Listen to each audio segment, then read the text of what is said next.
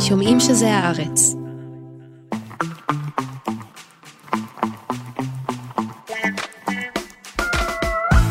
היי גילי. היי ניב. היי נערה מלכין שמקליטה, היי מאיה בניסן שעורכת. היי מאזינות והי מאזינים שמאזינות ומאזינים. לתרבות יום א' שהוא. פודקאסט התרבות של עיתון הארץ, שכבר בימי ראשון מספר לכם על הדברים המעניינים בתרבות השבוע.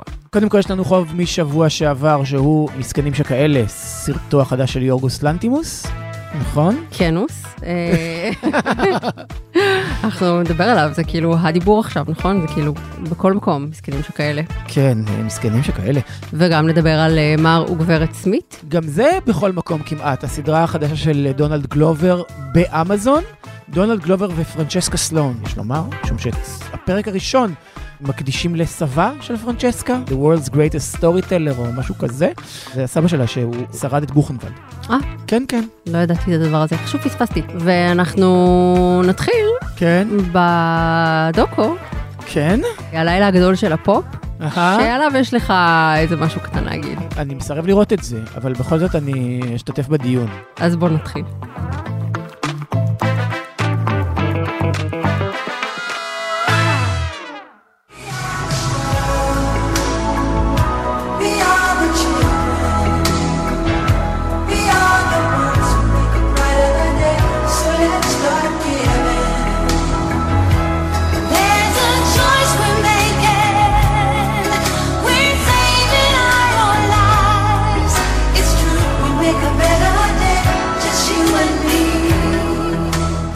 את זוכרת כשהיינו קטנים, אבל באמת קטנים. זאת אומרת, אני הייתי בן 8 לדעתי כשזה יצא, את בת פחות קצת. כן. אז We Are The World, אנחנו העולם, שזה קצת פחות מעם אחד עם שיר אחד, נכון? נכון. והרבה פחות מ-Do They Know It's Christmas, של בנד 8, ברוח שירים שכל ההכנסות מהם קודש לתרומה לרעבי אפריקה. כן. אז כשאנחנו היינו קטנים והיו מראים את הקליפ, לא היו מראים הרבה קליפים כשהיינו קטנים, זה לא קרה. אבל הקליפ של We Are The World איכשהו צרוב לכולנו בראש, נכון? ברור, כי זה היה כזה, אתה יודע, ההפגנת הכוח והאחדות של מה שתמיד דמיינו שהם כולם חברים, כן. נכון? שכאילו כל המפורסמים הם איכשהו חברים אחד של השני, ויש להם כמו כזה אולימפוס שכל האלים כזה מתשכשכים אחד עם השני. חשבתי שיש להם פרלמנט במסעדת אולימפוס, בקרליבך. יותר טוב. אוכלים מוסקה. יותר טוב מהאופציה שלי, אבל כן, כאילו, אתה יודע, תמיד מפינטזת שהם כזה כולם ביחד, והם כזה מהגרמי, הולכים בכיף שלהם כל גרמי, החבורה. גרמי, כי כשהייתי בן 8, מה זה ידעתי מה זה גרמי. בסדר, תזרום איתי. ידעתי גם מה זה איגות. אישית, אני תמיד חיכיתי לקטע של סינדי לאופר, כי הכי אהבתי אותה. וגם יש לה שם את נכון? כזה? יש לה בכל מקום. סליחה, זה... יש לה בכל נמל. סליחה, זה היה יותר חיקוי של המפקדת אקה, או של הברווזה בלה, של סינדי לאופר. סליחה עם הגברת לאופר, כן? כן. אז... את ראית את הסרט, ואף כתבת עליו והמלצת עליו. תראה, אני ראיתי בקרוב עולים של נטפליקס שהדבר הזה עומד לעלות, וידעתי בוודאות גמורה של בן אדם לעצמו, שהסרט הזה הולך להיות בוננזה, ושכולם יראו אותו, כי כמו שכולם רצו לדעת מה היה באותו לילה שהם כולם התכנסו ושרו והקליטו את עצמם, אתה יודע, הגיע הזמן לפתוח את הארכיונים. את חושבת שזה מה הם רצו לדעת, או שאנשים פשוט... נוסטלגים בטירוף. בדיוק. חשקה נפשם להתרפק על ה... פתחו את הארכיונים, הוציאו את החומרית, הפוטאז'. כן. וזה הגיע הזמן. זה לא נגיד ליונל ריצ'י חש שהוא יותר מדי זמן מחוץ לעין הציבורית, ורצה להחזיר את עצמו למרכז העניינים. תראה, אין סתירה בין שני הדברים. אגב, בואי נשים דברים על השולחן, וכשאני אומר דברים אני מתכוון לראש החימר של ליונל ריצ'י. איך הוא? נכון, את זוכרת את הקליפ של Hello? נו, מי, איך אפשר לשכוח? אפרופו קליפים מכוננים מה-80, ובסוף הקליפ אומרים לליונל ריצ'י, אדוני, אתה חייב להגיע מהר לסדנת המלאכה, קרה שם משהו. ואז הנאהבת העיוורת שלו פיסלה את ראשו בחימר. הוא אומר, שלום. כן. אז כמו שהוא נראה עכשיו, זה בדיוק... זה בול, זה תמיד היה בתוכו. זה הפסל חימר. זה תמיד היה בתוכו, היא משמשה את העצמי הזקן שלו, מתוך העצמי הצעיר שלו.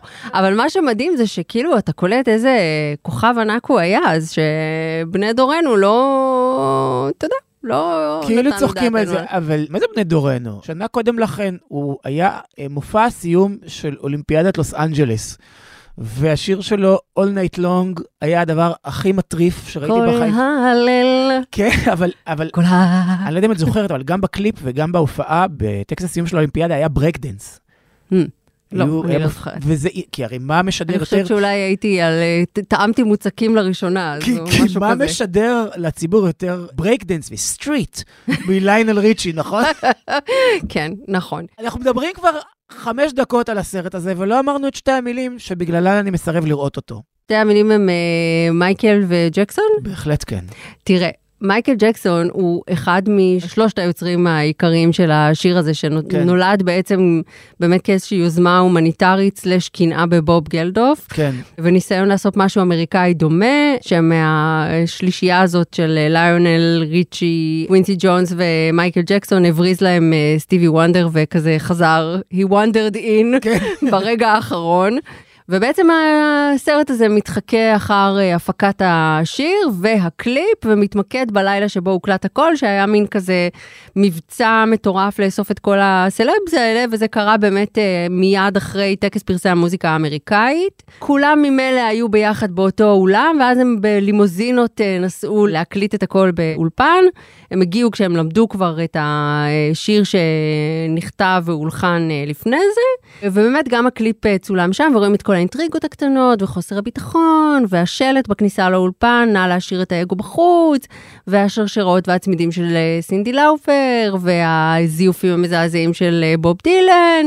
תשמע, זה סרט מאוד מאוד פאן, אבל... למה את לפעמים חושבת שבוב דילן מדובב את מיסטר ברנס מהסימפסונס? תראה, אחרי שראיתי אותו עם הפרצוף, איך נקלטתי למקום הזה, ומה לעזאזל הוללתי לעצמי כאן, אני שונא את כולם ונאלץ להיות באינטראקציה. הוא גם שם בשיא הפרמננט שלו, לא? תקופת הטלטול הגדולה. כן. לא יודעת, שום דבר לא יפתיע אותי יותר, אבל אני כן, ועכשיו אני מקדימה את... שוב את כאילו מדברת.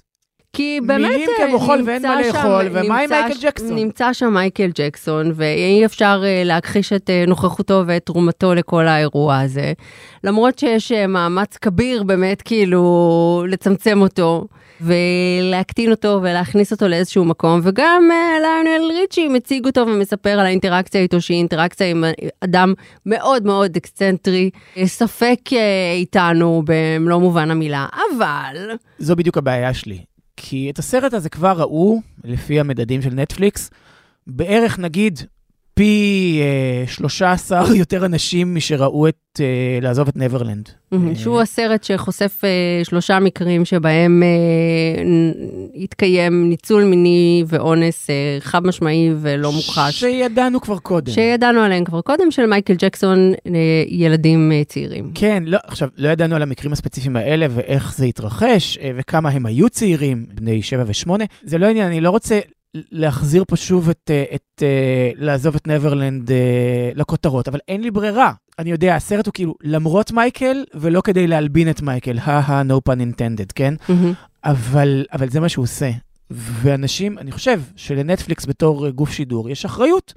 מה עכשיו שווים כאילו כל האזהרות טריגר האלה לפני סרט, ומה שווה זה שהם הורידו לשבועיים את חלף עם הרוח ב-CMA Black Lives Matter, והורידו את הפרק Black Face של רוק 30, ומה זה שווה כל הדברים האלה שבהתחלת הסרט כתוב, מי שטיפה רגיש להטרדות מיניות, כשהם שמים כאייקון של הסרט, אני יודע, יש לסרט כמה אייקונים, וכל אחד זה מציף לו את מה שהאלגוריתם מזהה, שסביר יותר להניח שהוא יקליק עליו, אבל אחד האייקונים האלה הוא דמותו של מייקל ג'קסון. עכשיו, את יודעת, אנחנו מדברים פה, אני כאילו יוצא פה צדקן, כי אני מבקש ביטול, בעוד שאני מכריז תמיד שאני נגד ביטול, ביטול הוא בין אדם למקום, זאת אומרת, אני שומע מייקל ג'קסון ברדיו, אני לא יכול לשמוע את השיר הזה בלי לחשוב על, אז אני מעביר. מי שמרגיש שהוא יכול לשמוע בילי ג'ין בסבבה שלו, שיעשה את זה. אבל אלי שיש מספיק אנשים כמוני, שהדבר הזה מתרגר אותם, שהתמונה של מייקל ג'קסון מתרגרת אותם. אז מה שווה כל המאמץ הזה של נטפליקס, להיות בסדר, ולהיות מכילים, ולהיות רגישים לכל הצופים שלהם, אם שמים תמונה של פדופיל, כאייקון של הסרט. פדופיל, כן? עכשיו זה לא טומי לי, שאהב נשים בסביבות גיל ההסכמה.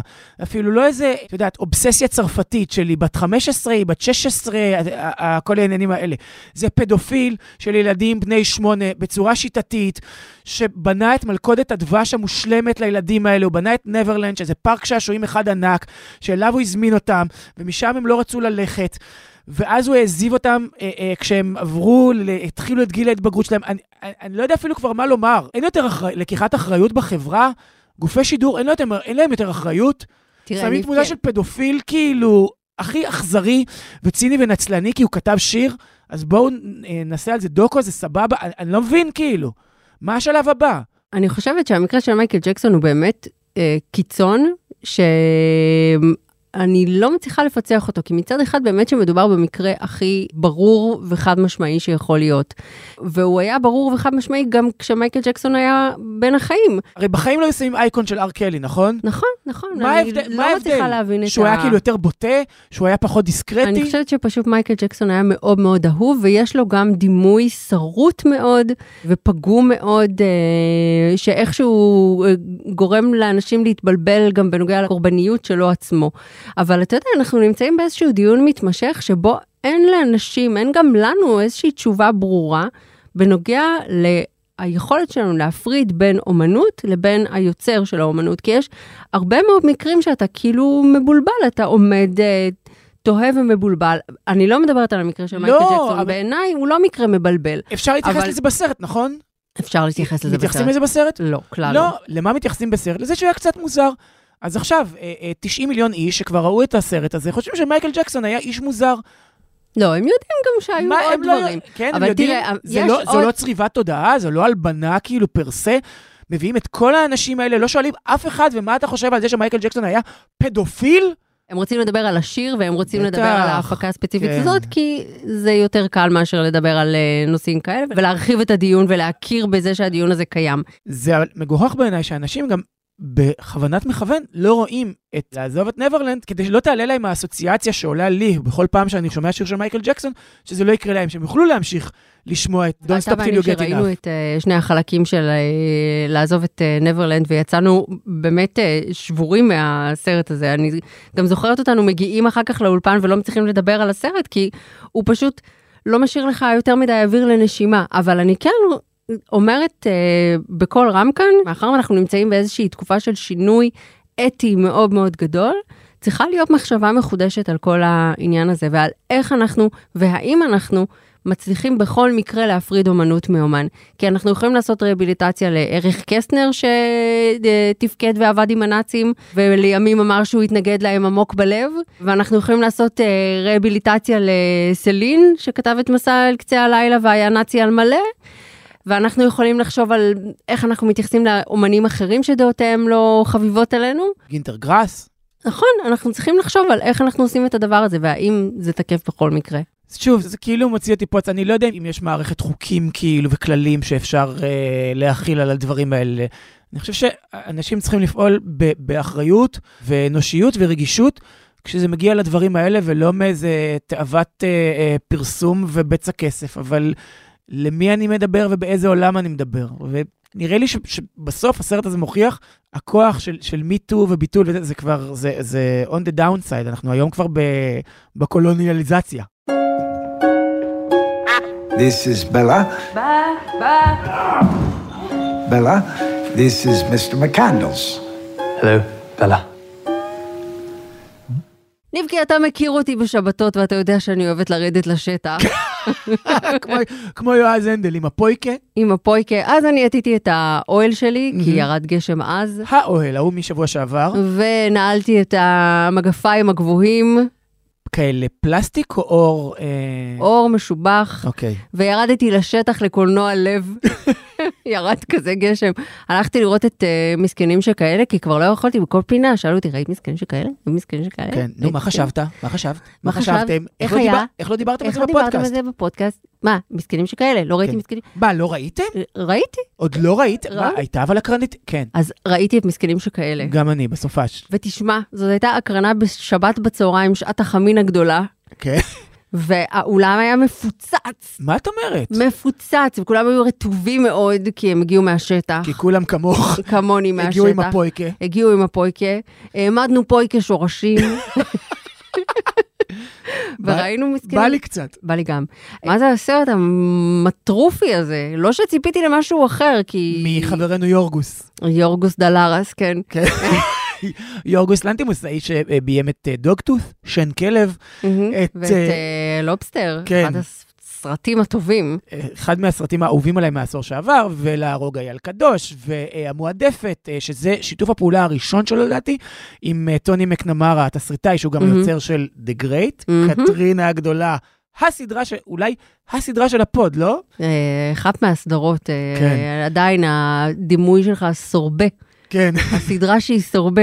ועם אמה סטון, שהיא הייתה גם במועדפת וגם כאן. והיא אדירה. וואו. ובכן, מדובר בברבי פוגשת את פרנקנשטיין. איזה בסלה שהיא מתמודדת מול לילי גלדסטון, שהיא אמריקאית ילידית. אבל רגע, אבל פה השיער של השחור והגבות של האבות, אולי זה יספיק. היא גם יכולה לנגב איתו. עם השיער, וואי, היא יכולה לנגב את הרצפה גם עם בעלה, כאילו על הדרך. תקצרי לנו את הסרט, כי את נורא טובה בזה. אמרתי קודם, זה ברבי פוגשת פרנקנשטיין. פוגשת פינוקיה. נכון. בלה היא מין אישה, קו נטוי ניסוי, שנוצרה במעבדה של דוקטור גודווין, המכונה גוד. כן, היא זו אמה סטון, הוא זה ווילם דפו, מרוטש לחלוטין, נכון? כן, גזור ומודבק. כן. הוא האיש שנראה כמו קולאז' וגזור מעיתונים. היא נוצרה במעבדה שלו, עוד נגלה באלו נסיבות בדיוק, והיא מין דמות אישה מאוד מאוד יפה ומרשימה, שמתנהגת כמו עוללה, כמו פעוטה, כמו תינוקת בעצם, והולכת ומתבגרת במהירות מואצת, בין ינקות לבגרות. כן. וזה מה שקורה לה לאורך. בכל יום, אנחנו עכשיו מספרים את האקספוזיציה, לא מגלים שום דבר חדש. בכל יום היא לומדת 15 מילים חדשות, והשיער שלה עורך ב... 2.5 סנטימטר מדי יום. ככה אנחנו פוגשים אותה בעצם. כל מה שקורה לה במהלך הסרט, הוא איזשהו מסע של גילוי עצמי, בין אם הוא אינטלקטואלי, בין אם הוא מיני, בין אם הוא פשוט הבנה של מי היא, מאיפה היא באה ולאן היא הולכת. ואיך היא משתלבת בתוך העולם שבו היא חיה, ומה הכוחות שמניעים אותו, ואיך היא יכולה לטלטל אותם. זאת אומרת, האמת, אני לא יודע אם היא מבינה את זה, או שאנחנו מבינים את זה כצופים. אני חושבת שהיא מבינה את העולם באיזשהו שלב, מתוך אי-הבנה מוחלטת שלו, היא מבינה אותו בסופו של דבר, אולי טוב יותר את המנגנונים שמפעילים אותו, אולי טוב יותר ממה שאנחנו מבינים אותו. תשמעי, זה אחד הסרטים המפעימים שראיתי, ואנחנו בתקופה מאוד מאוד טובה של סרטים, לפחות לדעתי, כאילו, תדעת, בסוף השבוע גם ראיתי את איך לעשות את המין, הסרט הנאורים שזכה בפסטיבל כאן, גם סרט אדיר, את חייבת לראות. אני חכה למזג אוויר קיצוני בפעם הבאה, והשוט לשם. זו מין ספק פנטזיה ויקטוריאנית, ספק מסע על בני אדם. מסע גילוי, אבל האם הפנטזיה הויקטוריאנית הזו היא גברית? כי מי שראתה איתי את הסרט טענה שזאת הפנטזיה גברית. היא לא בגלל זה פחות אהבה את הסרט, אבל אולי זה הוסיף לה איזה שהם סייגים. מהפנטזיה גברית על האישה ילדה הזו, שצריך ללמד אותה, ושמגלה את העולם, ואתה יכול להיות שם בשביל שהיא תגלה אותו עליך? אני לא מסתכל על זה מהמקום הפיגמליוני, גברתי הנאווה, ורטיגו, אלא אולי דווקא, זאת אומרת, אם יש פה פנטזיה, אז זו אולי... אישה תינוקת שהיא גם, יש בה את חדוות המין, נקרא לזה. אבל אני לא כך, כאילו, אני לא מכיר גברים שמפנטזים על נשים כאלה, כי היא לא נראית או מתנהגת בצורה שהיא סקסית. זאת אומרת, והסקס עבורה הוא משהו מאוד אינסטרומנטלי לסיפוק אישי. ובעיניי זה יותר, נגיד, אבל שוב, אני אומר את זה בעיניים הגבריות שלי, כן? אני לא הרגשתי שזו פנטזיה גברית, א', כי מי מפנטז על כזו אישה, וב' זה נראה לי יותר כמו על חרדה גברית מאישה שאין לה הבניה חברתית. זאת אומרת, מאישה שמתייחסת למין בצורה בריאה, כפעולה שיכולה להוביל אותה להנאה, שמשתמשת בגברים, שיש בה משהו שהוא עצמאי ולא זקוק להם. זאת אומרת, הם כולם מתאהבים בה כאילו על מה במצוקה באיזשהו מקום, אבל על מה במצוקה שאוהבת להזדיין. נכון?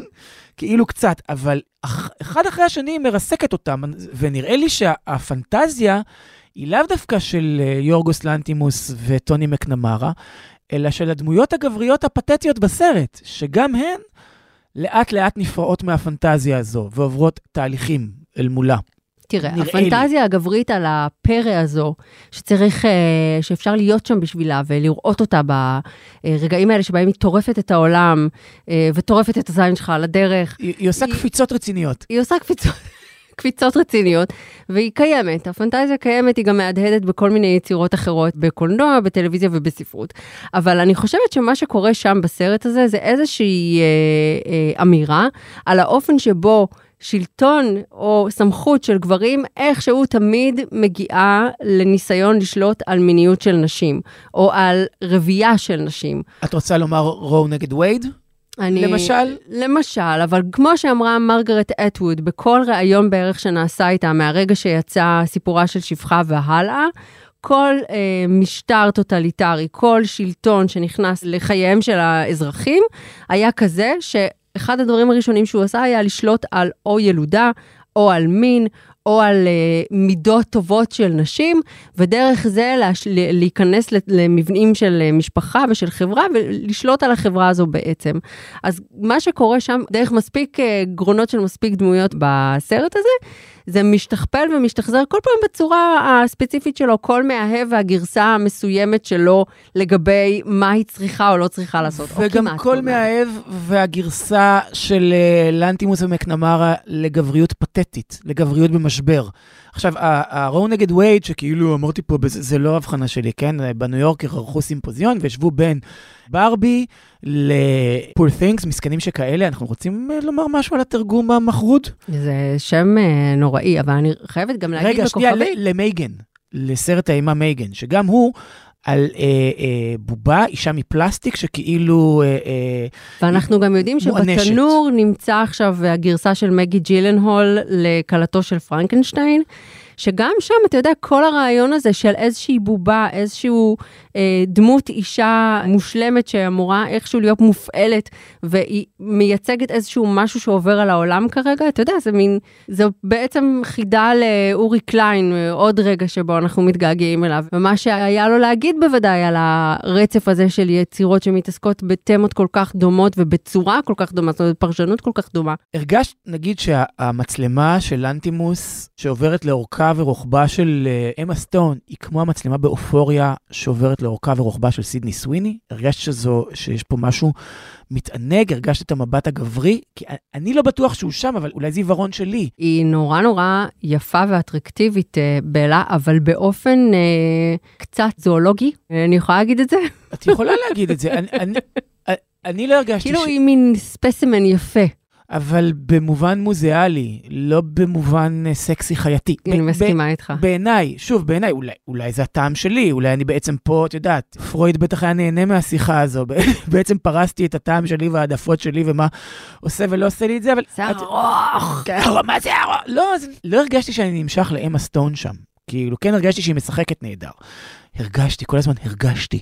הכל מרגיש, מה אתה מרגיש? אתה מרגיש ניב? אתה מרגיש, היא משחקת שם מעולה. היא משחקת מעולה. בלשונה שלה זה כמעט אמפריציסטי, המשחק המצוין שלה.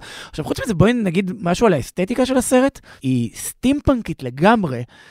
אני לא מכירה את המילה, מה זה? סטימפנק, כאילו זה, יש סייבר פאנק, שזה מאוד דיסטופי עתידני, ויש סטימפנק, שזה נגיד ההפך מננו-טכנולוגיה. את יכולה להסתכל על המנגנונים של כל הדברים. אז נגיד הרכבלים שיש שם, זה מאוד סטימפאנק. איך שבנויות המכונות של גודווין, פרופסור גודווין, דוקטור גודווין, הוא גם וגם בעצם. אז זה מאוד סטימפאנק. זאת אומרת, את יכולה להבין איך הדברים עובדים בניגוד, יש כמיהה לסטימפאנק ולאסתטיקה הזו, מאוד כמו הסרט דליקטסן, או עיר הילדים האבודים, או אפילו המילי של ז'אן פייר ז'אנה. כן, זה מאוד היה כאילו מין מראות מאוד נאיבים כאלה, ומשהו פנטסטי כמעט. וגם תלוש מזמן, את כאילו בהתחלה חושבת שאת בעבר, אבל באיזה עבר אנחנו? מאוד מדבר על האסתטיקה הזו. וגם, את יודעת, יש עוד עניין שאני חושב שמכניס משהו, קריאה טיפה ממזרית בסרט הזה, וזו עובדה שמדי פעם אנחנו בעדשה של מציצן. כן, וגם איזה משהו כזה שמעוות בצדדים, שאתה מבין שאתה מסתכל על זה דרך חור הצצה.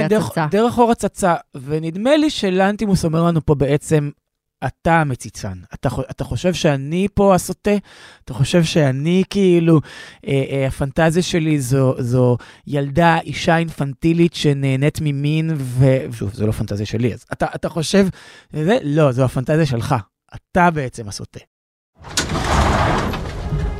I'm Jay. I'm John. Love and happiness. Banking card and marriage registration. Something that can make you do right. Married. Yeah, I guess we're married. Make you do right.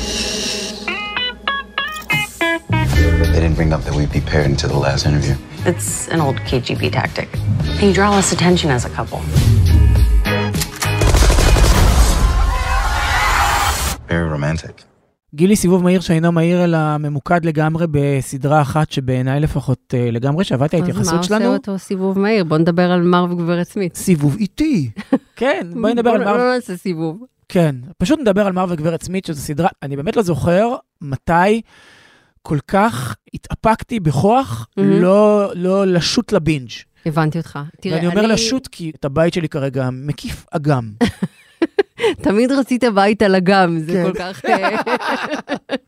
זה מאוד שוויצרי מצידך, הבית על אגם. איפה שהייתה גינה, אינה יותר. מקסים? כן. תשלח יונה. עלה של זית. כן. בקיצור, מר וגברת סמית', אתה יודע, זה כזה הסרט שחתם את זוגיותם של ברד ואנג'לינה. שבה גם התאהבתה, זה לא שלפני זה היו סנוניות של רומן, שם הם הכירו ושם זה קרה. השליטה שלך ב-TMZ גדולה משלי. אני מעריץ של ג'ן. בגלל זה. ברור טים אניסטון, אני לא מבין בכלל את העניין, כן. אני גם לא מבינה את העניין, אף פעם לא הבנתי למען האמת, אבל בסדר, בואו נתמקד רגע. כשהודיעו שהולך להיות העיבוד הזה של מר וגברת סמית' עם דונלד גלובר ופיבי וולר ברידג', זה היה כזה מין מוזר, אבל זה בטח יהיה משהו אחר, ואכן זה הרבה יותר האמריקאים ממר וגברת סמית' ההוא. איך אני שמח שאמרת את זה, זה כל כך האמריקאים. זה הרבה, זה כאילו סיפור המקור של ה... כך התחלנו. כן, אגב... כך התחלנו, אם לא היינו דיכאוניים ורוסים ובתקופה מבאסת. זוכרת, סובייטים, אני מבקש. זוכרת הספר שהמלצתי עליו שבוע שעבר, פנדורס בוקס, אז הם מדברים שם על האמריקאים, והם אומרים שהם ישבו בסביב שולחן הסריטאים, ואז אחד מהם אמר, מה אם הוא אוהב אותה יותר משהי בעניין שלו? היא מסתכלת על זה כאל משימה, היא פטריוטית סובייטית, והוא כבר ממש נקשר. אז שכולם תפסו את הראש, אמרו, זו הסדרה! זו בעצם דרמה משפחתית ולא דרמת ריגול. זו הסדרה שלנו. אז סתם, זה היה אנקדוטה מהספר הזה. אז גם פה זה קצת ככה. גם פה זה קצת ככה. גם פה מר סמית' רוצה את גברת סמית' יותר מאשר ההפך. כן. וגם פה יש מין איזה נסיבות אלומות שבהם הם התחברו אחד עם השני לטובת המשימה הזו. ומי מעסיק אותם? מי מעסיק אותם? מה מידת המוסריות של העסקה הזו? מידת היכולת שלהם לעמוד בתנאים שלה? וכל ההרפתקה הזאת סביב ריגול ו... זה רק הולך ומסתבך. את פיבי וולר בריד שלנו, שיצאה מזה נורא מהר, אגב, זה נורא משונה, כי כאילו, לה היה כבר חוזה באמזון, זאת אומרת, פלי בגיירי באמזון, ואז אמזון הציעו חוזה לדונלד גלובר אחרי אטלנטה, הוא אמר סבבה, והם הרי מכירים ביחד מסולו, היא הייתה רובוטית, והוא היה לנדו קלריסיאן, בכל מקרה, הנה שוב, צופרי הערפל שלך. כן. אז היא החליטה לחתוך, אני לא יודע למה, אבל מי שמחליפה אותה, ובעיניי, עדיף, כאילו. אני לא יודעת. זו מאיה ארסקיין. היא מעולה. שהיא גם מפן 15, הקומדיה המטורפת שלה, שהיא גם היוצרת שלה, ובעיקר לפחות בחצי שנה האחרונה, היא מיזו, מבלו איי סמוראי. והיא פשוט אדירה פה. שורפת. היא עומדת עם דונלד גלובר על המסך, דונלד גלובר שאנחנו מכירים אותו כבר כטרוי מקומיוניטי, וכארן מאטלנטה, והיא פתאום מגיעה כאיזה קצת ניוקאמר כזה, כתף על כתף, בלי רגשי נחיתות. היא באמת שורפת. וואו. וגם באמת הם משכנעים בתור הזוג הזה, שהיא קצת אינטרוברטית כזו, שלא מעניין אותה יותר מדי חוץ מהחתול שלה, והוא כמישהו שלא מצליח להכיל את רמות הרגש שיש בתוכו, אז הוא מין משחק אותה איזה גבר בשליטת על.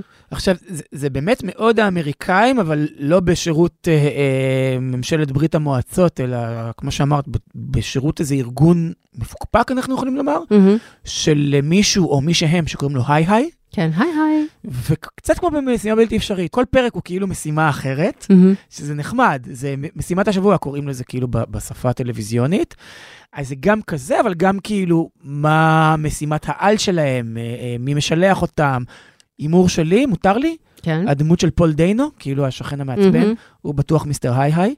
ואם כבר אמרנו פול דיינו, אז חתיכת סלבת יש פה, נכון? יש פה כל פרק, וזה באמת המבנה הזה שהוא בין פרקים אפיזודיאליים, שיש להם התחלה, אמצע וסוף, ואיזשהו סיפור רוחב שרצים איתו לאורך העונה. זה קצת פוקר פייס, נכון? שעם נטשה ליון, שאני יכול בסוגריים להמליץ על הפרק של נטשה ליון אצל קונן אובריין, המלצתי, תקשיבו, כן. אוקיי. איך מתי אתה מספיק? בהליכות עם לונה. טוב, אשר זה קשב אחר. אשר זה כמו כשם הסדרה האהובה עלייך, high maintenance.